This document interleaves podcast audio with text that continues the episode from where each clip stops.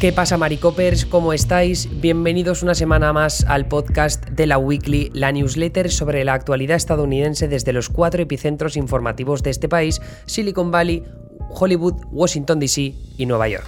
La capital del globo desde la que os habla un servidor, Emilio Domenech, periodista desde el Bronx. Y como siempre, al otro lado del continente americano está mi amiga y compañera Anita Pereira, desde Argentina. ¿Qué te cuentas, Anita? ¿Cómo estás? ¿Te has sentado bien las vacaciones? Ah, no, espera, ese era yo el que me había ido de vacaciones. ¿Qué tal todo?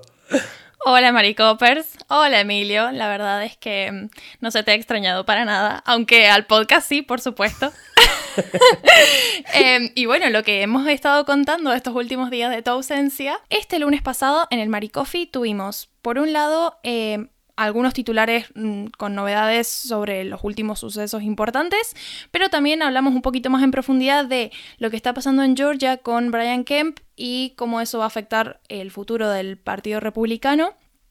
Las iniciativas de Apple que tienen que ver con, bueno, proyectos que apuntan a frenar el cambio climático, que contribuyen en esta causa verde, y también un proyecto surgido del ala de ultraderecha del Partido Republicano, que es algo así como un grupo de personas que van a seguir los ideales que dejó Trump en su presidencia. Pero la semana pasada, cuando estuviste de vacaciones, también tuvimos un Maricoffee que en realidad se publicó el miércoles, así que las personas que nos están escuchando ahora seguro lo pudieron leer, donde charlamos sobre las encuestas respecto de la popularidad de Biden, si es Biden un presidente popular, que lo trabajó Víctor García de la Vega. Por otro lado, los problemas que está teniendo Google, que los escribió Mario Castro Viejo Bravo, y yo estuve charlando un poquito sobre los desafíos que está teniendo Greg Abbott, que es el gobernador de Texas, que no son pocos y que, bueno, ya en parte los hemos venido cubriendo en esta newsletter. Pero bueno, contame vos qué sigue. Yo lo que iba a contar es que este pasado martes hemos conocido finalmente el veredicto del juicio del exagente de policía Derek Chauvin por la muerte de George Floyd. El veredicto ha dicho que es culpable de 3 cargos distintos, 2 de ellos de asesinato en el segundo y el tercer grado, y un tercero que sería el tercer cargo en homicidio imprudente. Y esto lo que va a concluir es que probablemente Derek Chauvin se enfrente a una pena de cárcel superior a los 27 años de prisión, quizá menos, quizá más, dependiendo de cómo decida interpretar la sentencia el juez del caso.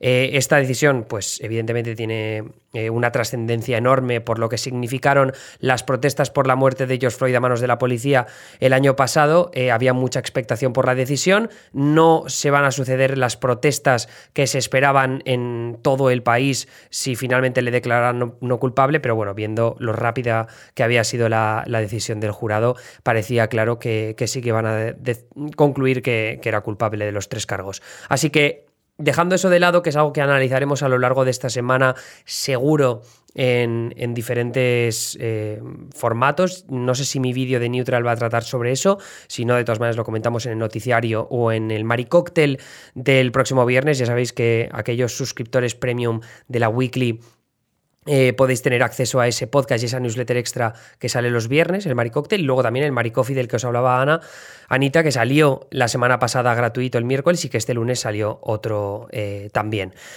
Por cierto, que sepáis, para aquellos que no estáis suscritos a la newsletter, que nos estéis escuchando a través de Spotify, de iTunes o de iVoox, a partir de dentro de relativamente poco, no sé cuándo podremos cuadrarlo, van a aparecer suscripciones premium.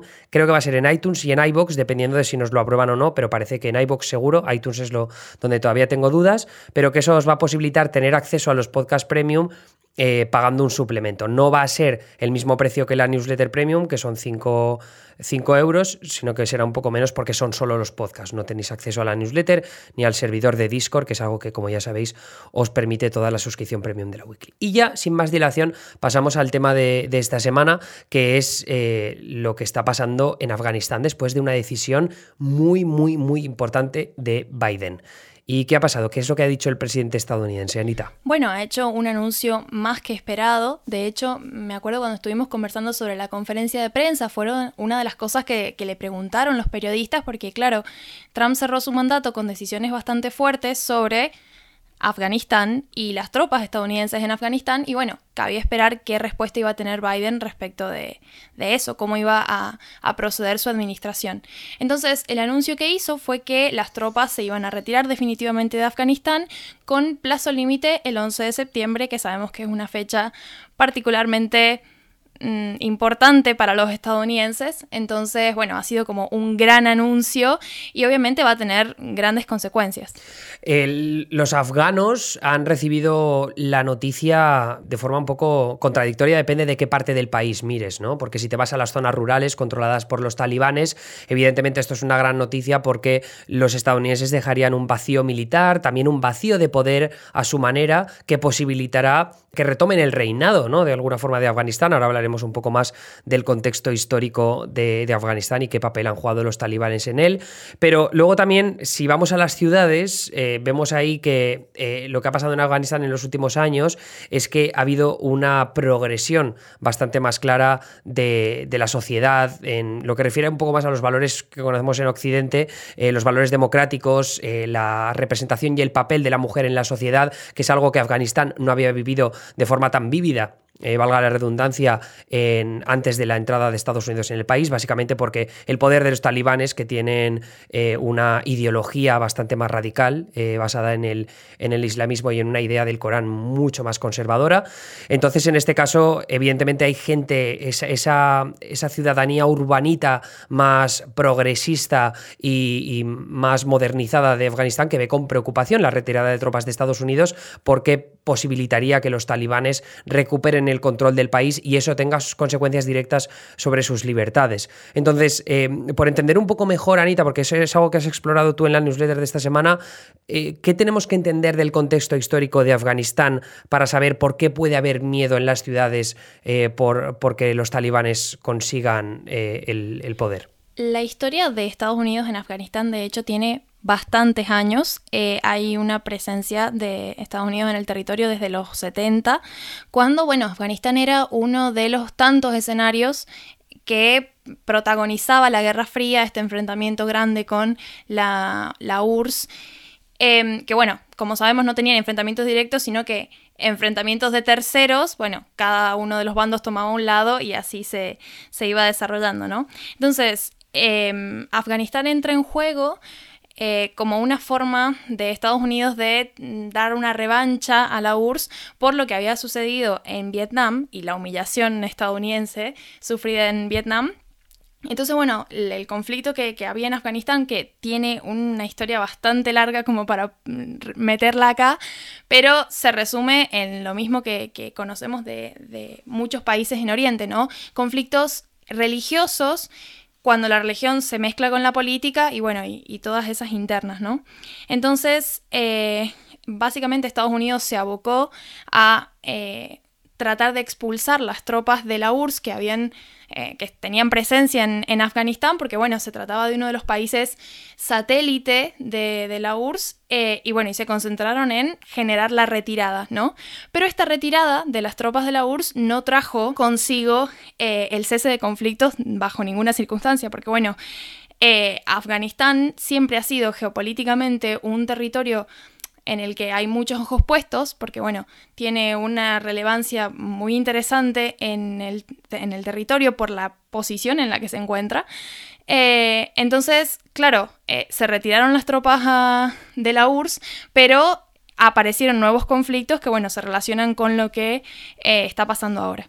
Esto de los vacíos de poder, en este caso porque se van las tropas soviéticas, es muy habitual en la región de Oriente Medio, pero también en el resto del mundo, ¿no? Y tanto los soviéticos como los estadounidenses han tenido un papel clave en muchísimos países diferentes, que ese vacío de poder que dejan provoca que aparezcan pues facciones como los talibanes, que luego tienen consecuencias directas sobre las libertades de las poblaciones que dejan a su merced, ¿no? Por culpa del caos que dejan en los países esas retiradas de tropas, ¿no? En el caso de Afganistán, lo que ocurre es que los talibanes cogen el control de Afganistán, y a lo largo de los siguientes años pues aparecen células terroristas como Al Qaeda, que lideradas, llegado a un punto, por Osama Bin Laden. Estados Unidos presiona a los talibanes de Afganistán para que saquen a Bin Laden de su país, y esto no tiene ningún tipo de buena respuesta por parte de ellos. Ahí es como llegamos a la situación que deriva en el 11 de septiembre, en ese ataque terrorista a las Torres Gemelas, que provoca una respuesta internacional súper grave contra Afganistán, y luego más adelante la intervención militar, que no solo va por los estadounidenses, sino también con el apoyo de la OTAN. Esto pues provoca todo lo que conocemos como la guerra de Afganistán, que se lleva celebrando, entre comillas, desde hace casi 2 décadas, ¿no? Se van a celebrar, y la desaparición, al menos momentánea, del poder de los talibanes, que quedan relegados a las zonas más rurales, áridas del país, y ese intento de renovación democrática en Afganistán, apoyada no solo por los estadounidenses, sino, como decía, por los aliados internacionales, que es algo que ha sufrido diferentes obstáculos a lo largo de los años, también más adelante con la primavera árabe, el caos que se generó en la región, con el nacimiento también y la proliferación de células terroristas o de movimientos, casi, bueno, lo que llamarían ellos el califato islámico a través de ISIS, del Estado Islámico, y que por tanto provocó también que Afganistán nunca encontrara esa línea recta, ¿no? Esa estabilidad que tampoco tiene en estos momentos. Sin embargo, con la presencia continuada de las tropas estadounidenses, que pese a que se ha reducido el número de unidades de soldados que ha habido en la región, eso no ha provocado que Afganistán pueda encontrar un equilibrio democrático, porque además los talibanes todavía han conseguido más presencia en los últimos años, Anita. Claro, a mí en este punto me interesa remarcar cómo ha habido diferencias en los intereses a nivel internacional, porque bueno, como vos decías, es un país que ha recibido mucha intervención de países externos, pero por un lado está lo que a lo mejor se puso como objetivo Naciones Unidas mediante una serie de resoluciones que, bueno, después delegó en la OTAN, que tenía que ver con esto, con estabilizar la zona, con establecer un gobierno que, bueno, al principio fue provisional hasta que se pudieron gestionar un contexto más apacible, pero ¿qué pasa? Por un lado está este trabajo de intentar que Afganistán saliera de ese contexto de violencia al que los había sometido el régimen talibán, y por otro lado están los propios intereses de Estados Unidos, que, bueno, George Bush lo que hizo en su momento después del ataque terrorista fue autorizar una ofensiva militar, la Operación Libertad Duradera, que puntualmente llevó tropas a Afganistán a buscar a Bin Laden. Entonces, en cierto momento de la historia de Afganistán, por un lado estaba la presencia militar estadounidense con ese objetivo puntual, y luego estaba la presencia militar de otros cuerpos internacionales que buscaban apaciguar un poco la situación y llevar al país a una estabilidad mayor. Que bueno, que eso se hizo apoyando a el gobierno opositor a los talibanes en su momento, y bueno, siguiendo una serie de cuestiones que apuntaban a ese objetivo. Pero bueno, Estados Unidos ha tenido sus propias razones para tener presencia en el territorio, si bien la intervención de Naciones Unidas y de la OTAN también está condicionada por estos intereses, porque bueno, Estados Unidos es miembro permanente del Consejo de Seguridad, es decir, que tiene derecho a veto, y es uno de los 5 miembros permanentes que hay, es decir, las decisiones que se toman en este órgano de Naciones Unidas siempre están condicionadas por sus miembros permanentes, y la OTAN, bueno, también es un órgano internacional que está liderado por Estados Unidos. Entonces, se puede decir que la intervención internacional que hubo en su momento para con este país estuvo liderada por Estados Unidos y sus intereses. Ahora, ¿qué pasa? Ya acercándonos más en la línea del tiempo al presente, ¿qué pasa con esas tropas de Estados Unidos que siguieron presentes incluso después de que la situación se controló un poco más, que los talibanes quedaron relegados a zonas rurales, como explicaba Emilio, o fronterizas, porque bueno, la frontera que tienen con Pakistán también es bastante problemática, justamente porque es una zona donde se detecta alta presencia de fuerzas insurgentes, pero bueno, la incógnita está ahí, digamos, por qué Estados Unidos se demoró tanto y por qué pasaron 2 gestiones fuerte, si se quiere, como fue la de Obama y la de Trump, sin que hubiera una resolución definitiva al respecto. Sí, porque es lo que es tremendo, que es algo que repasa Víctor García de la Vega, nuestro compañero, que lo ha contado en la newsletter, se ha dedicado más al contexto político, pero lo que se ve es que pese a que Obama y Trump hablaban de la necesaria retirada de tropas de Afganistán, han tardado mucho tiempo, ¿no? No se sabe si son por, pues, las presiones de la industria armamentística, que es un argumento siempre que usan los que son muy críticos con el imperialismo estadounidense. También puede ser las presiones del Pentágono, que dicen, oye, mira, nuestros aliados en Afganistán no podemos hacerle esto por la desestabilización que traeríamos al país, que es algo que siempre generan este tipo de intervenciones, como comentábamos antes. Pero ya digo que Obama no fue fiel a su promesa de retirar todas las tropas de Afganistán, pese a que retiró muchas, y también de Irak, por supuesto. Trump tampoco hizo lo propio, pese a que se comprometió a última hora a la retirada de todas las tropas estadounidenses llegado el mes de mayo, pero claro, ya le pasaba el marrón al siguiente presidente, que era Joe Biden, y teniendo en cuenta también, que esto es importante, Anita, que todas esas decisiones que tomó Trump a última hora fueron en el contexto de las acusaciones de fraude electoral. Es decir, que ahí tenemos también que tener claro que hubo una pausa, tal y como la que sucedió en su momento cuando George Bush ganó a Al Gore en las elecciones del año 2000, que tuvo aquel problema en los juzgados con el Tribunal Supremo, porque tenían que tomar la decisión sobre Florida, ¿no? Que eran unos cuantos votos los que separaban a uno y a otro. Eso provocó que hubiera un tiempo en el que no se llevaba a cabo el proceso de transición, y por tanto no había conversaciones entre los equipos de seguridad nacional del presidente que se iba, que era Bill Clinton, y el presidente que llegaba, que era George Bush.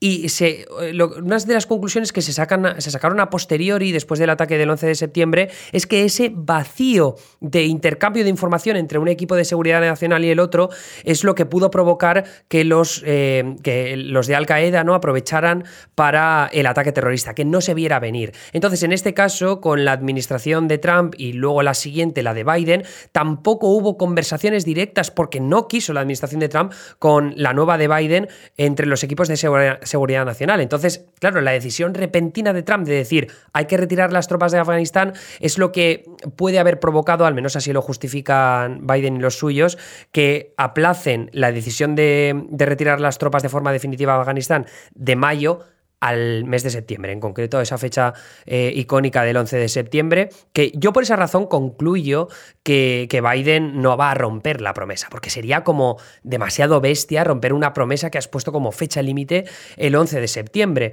Pero claro, aquí la pregunta clave es, ¿tienen razón en decir que su no presencia, ¿no?, su ausencia va a provocar una desestabilización del país, que las ciudades van a ser controladas por los talibanes y por tanto los derechos de las mujeres, las libertades de los afganos urbanitas, que en los últimos años han visto cómo pues podían conseguir ser clase media o tener más prosperidad pese a la violencia y el caos que hemos visto en numerosas partes del país? Pues es un poco difícil viéndolo desde fuera, pero no sé qué conclusiones sacas tú, Anita. Sí, yo creo que va a generar consecuencias bastante fuertes en la región, pero por la cantidad de tensión que está acumulada y porque son regiones que llevan acumulando, o sea, traen de años posteriores e históricamente un desarrollo de un conflicto, digamos, después de otro. Entonces, me parece que esta decisión, al margen de que, bueno, esté tomada en base a los intereses de Estados Unidos, porque, bueno, en última instancia, así es como actúan todos los países, me parece que consecuencias sí va a traer. Y bueno, en la gestión, o sea, en la administración de Biden va a estar el cómo se justifican ante esas consecuencias, porque digo, quizás la situación no se destabiliza tanto en Afganistán, pero si lo hace, si llega como a un extremo, imaginando el peor escenario, van a haber muchos ojos que se volteen a Estados Unidos, porque se va a entender y va a ser una consecuencia de esta decisión. Entonces, como siempre Estados Unidos, ante una intervención, se justifica en los valores de la democracia liberal, en respaldar los derechos de los ciudadanos y demás. Yo por ahí me pregunto, bueno, si esto se va mucho de las manos en Afganistán, ¿cuál va a ser la respuesta que dé la administración de Biden, que además, bueno, es un demócrata, entonces toda su campaña está basada en fomentar este tipo de valores, en una agenda progresista más centrada en los derechos sociales? Es como, bueno, ¿cómo van a justificar si las cosas se van muchísimo en Afganistán y termina siendo consecuencia de esta decisión? Nos toca sentarnos y esperar, digamos. Que, por cierto, Anita, una de las cosas que me habías comentado interesantes ahora sobre las consecuencias que puede haber en Afganistán, habías leído en una entrevista que a Biden le preguntaban sobre los derechos de las mujeres en Afganistán por lo que podía generar la salida de Estados Unidos. ¿Y qué es lo que decía Biden exactamente? Sí, era una entrevista de archivo, digamos, no es reciente, pero bueno, creo que político era que la había sacado a colación porque estaban justamente esperando, bueno, cuál iba a ser la respuesta de Biden ante el tópico Afganistán.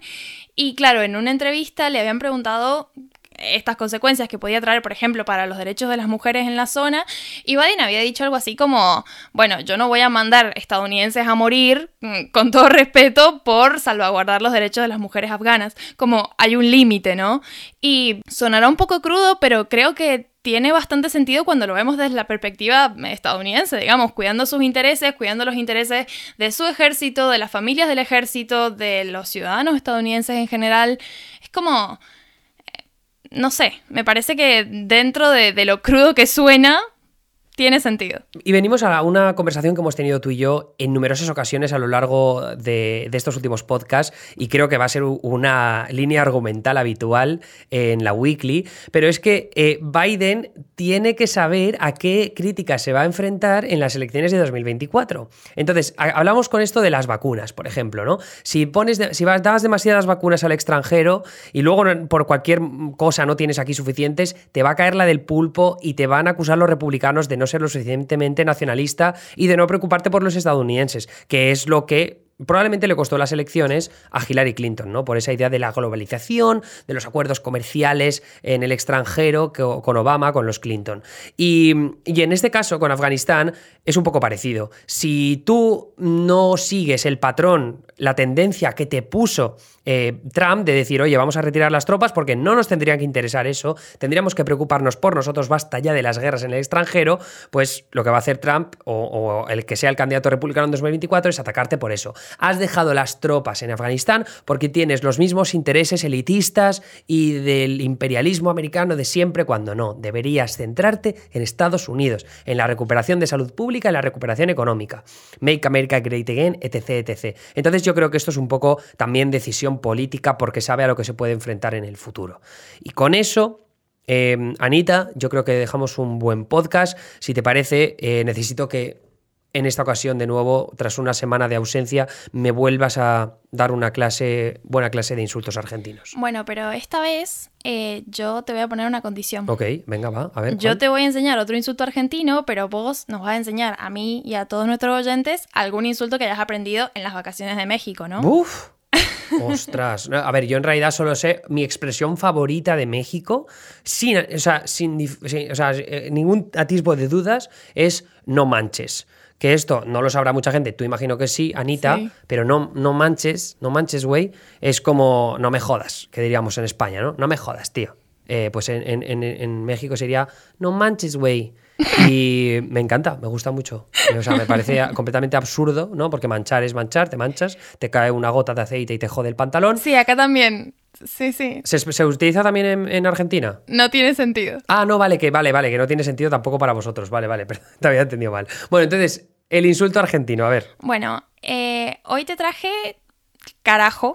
Me encanta carajo. Me encanta, carajo. Bueno, y una combinación que, de hecho, te voy a contar una pequeña historia porque es que hay muchas anécdotas de la farándula argentina y de la televisión argentina. Basamos mucho de nuestros memes y chistes en base a eso. Pero bueno, está la expresión carajo mierda, okay, que es como combinado, ¿no? Que la hizo famosa una conductora de televisión, que es una señora que tiene 90 y pico de años, porque su edad es un poco difusa, pero en Argentina le apostamos a que compite con la reina Isabel en edad y en cantidad de años vividos, ¿no? Entonces, ¿qué pasa? Que ella estaba grabando, tiene un programa así donde hace almuerzos, invita a personalidades relevantes argentinas y bueno, conversan sobre cosas y... Claro, no me acuerdo qué le pasó, pero ella pensó que no estaba grabando y se escucha, es una señora como muy distinguida, ¿no? Estoy hablando de Mirta Legrand. Y se escucha que dice, carajo mierda, muy, muy out of context. Entonces, es como esos cortos de la tele. Me parece más gracioso porque no me parece nada grave, ¿no? No. Insulto, pues carajo, mierda, me hace gracia. Pero claro, entiendo que en Argentina es un poco más bestia. No, claro, pero es que ella es una señora. Ya. No sé cómo explicarlo, pero simplemente era un montón escucharla decir eso. Así que es una de las joyitas y carajo, mierda, es un insulto maravilloso aparte. Me lo apunto, me gusta mucho. Además, como tiene ese anclaje en la cultura argentina, seguro que si lo hago para ligar con una argentina, también me va a funcionar, ¿no, Anita? Yo no voy a poner las manos al fuego por eso, pero uno siempre es libre de intentar. Bueno, venga, lo intentaré, que yo creo que tengo habilidades para ser gracioso, solo a veces, solo alguna vez. Pues sin más dilación vamos a dejarlo aquí. Ya sabéis que si queréis apoyar este proyecto de La Wikly siempre podéis ser suscriptores premium a través de lawikly.com, lawikly.com. Y ahí pues tendréis 2 podcasts y newsletters extra a la semana, aparte de acceso a nuestro maravilloso servidor de Discord en la comunidad de Maricopa, donde tenemos chats para hablar de cualquier cosa con unas 500 personas más o menos muy amables que estamos por ahí esperándoos para que os unáis. Así que, Anita, muchas gracias una semana más por estar conmigo. Te escucho la semana que viene aquí también. Hasta luego. Nos escuchamos la semana que viene. Adiós.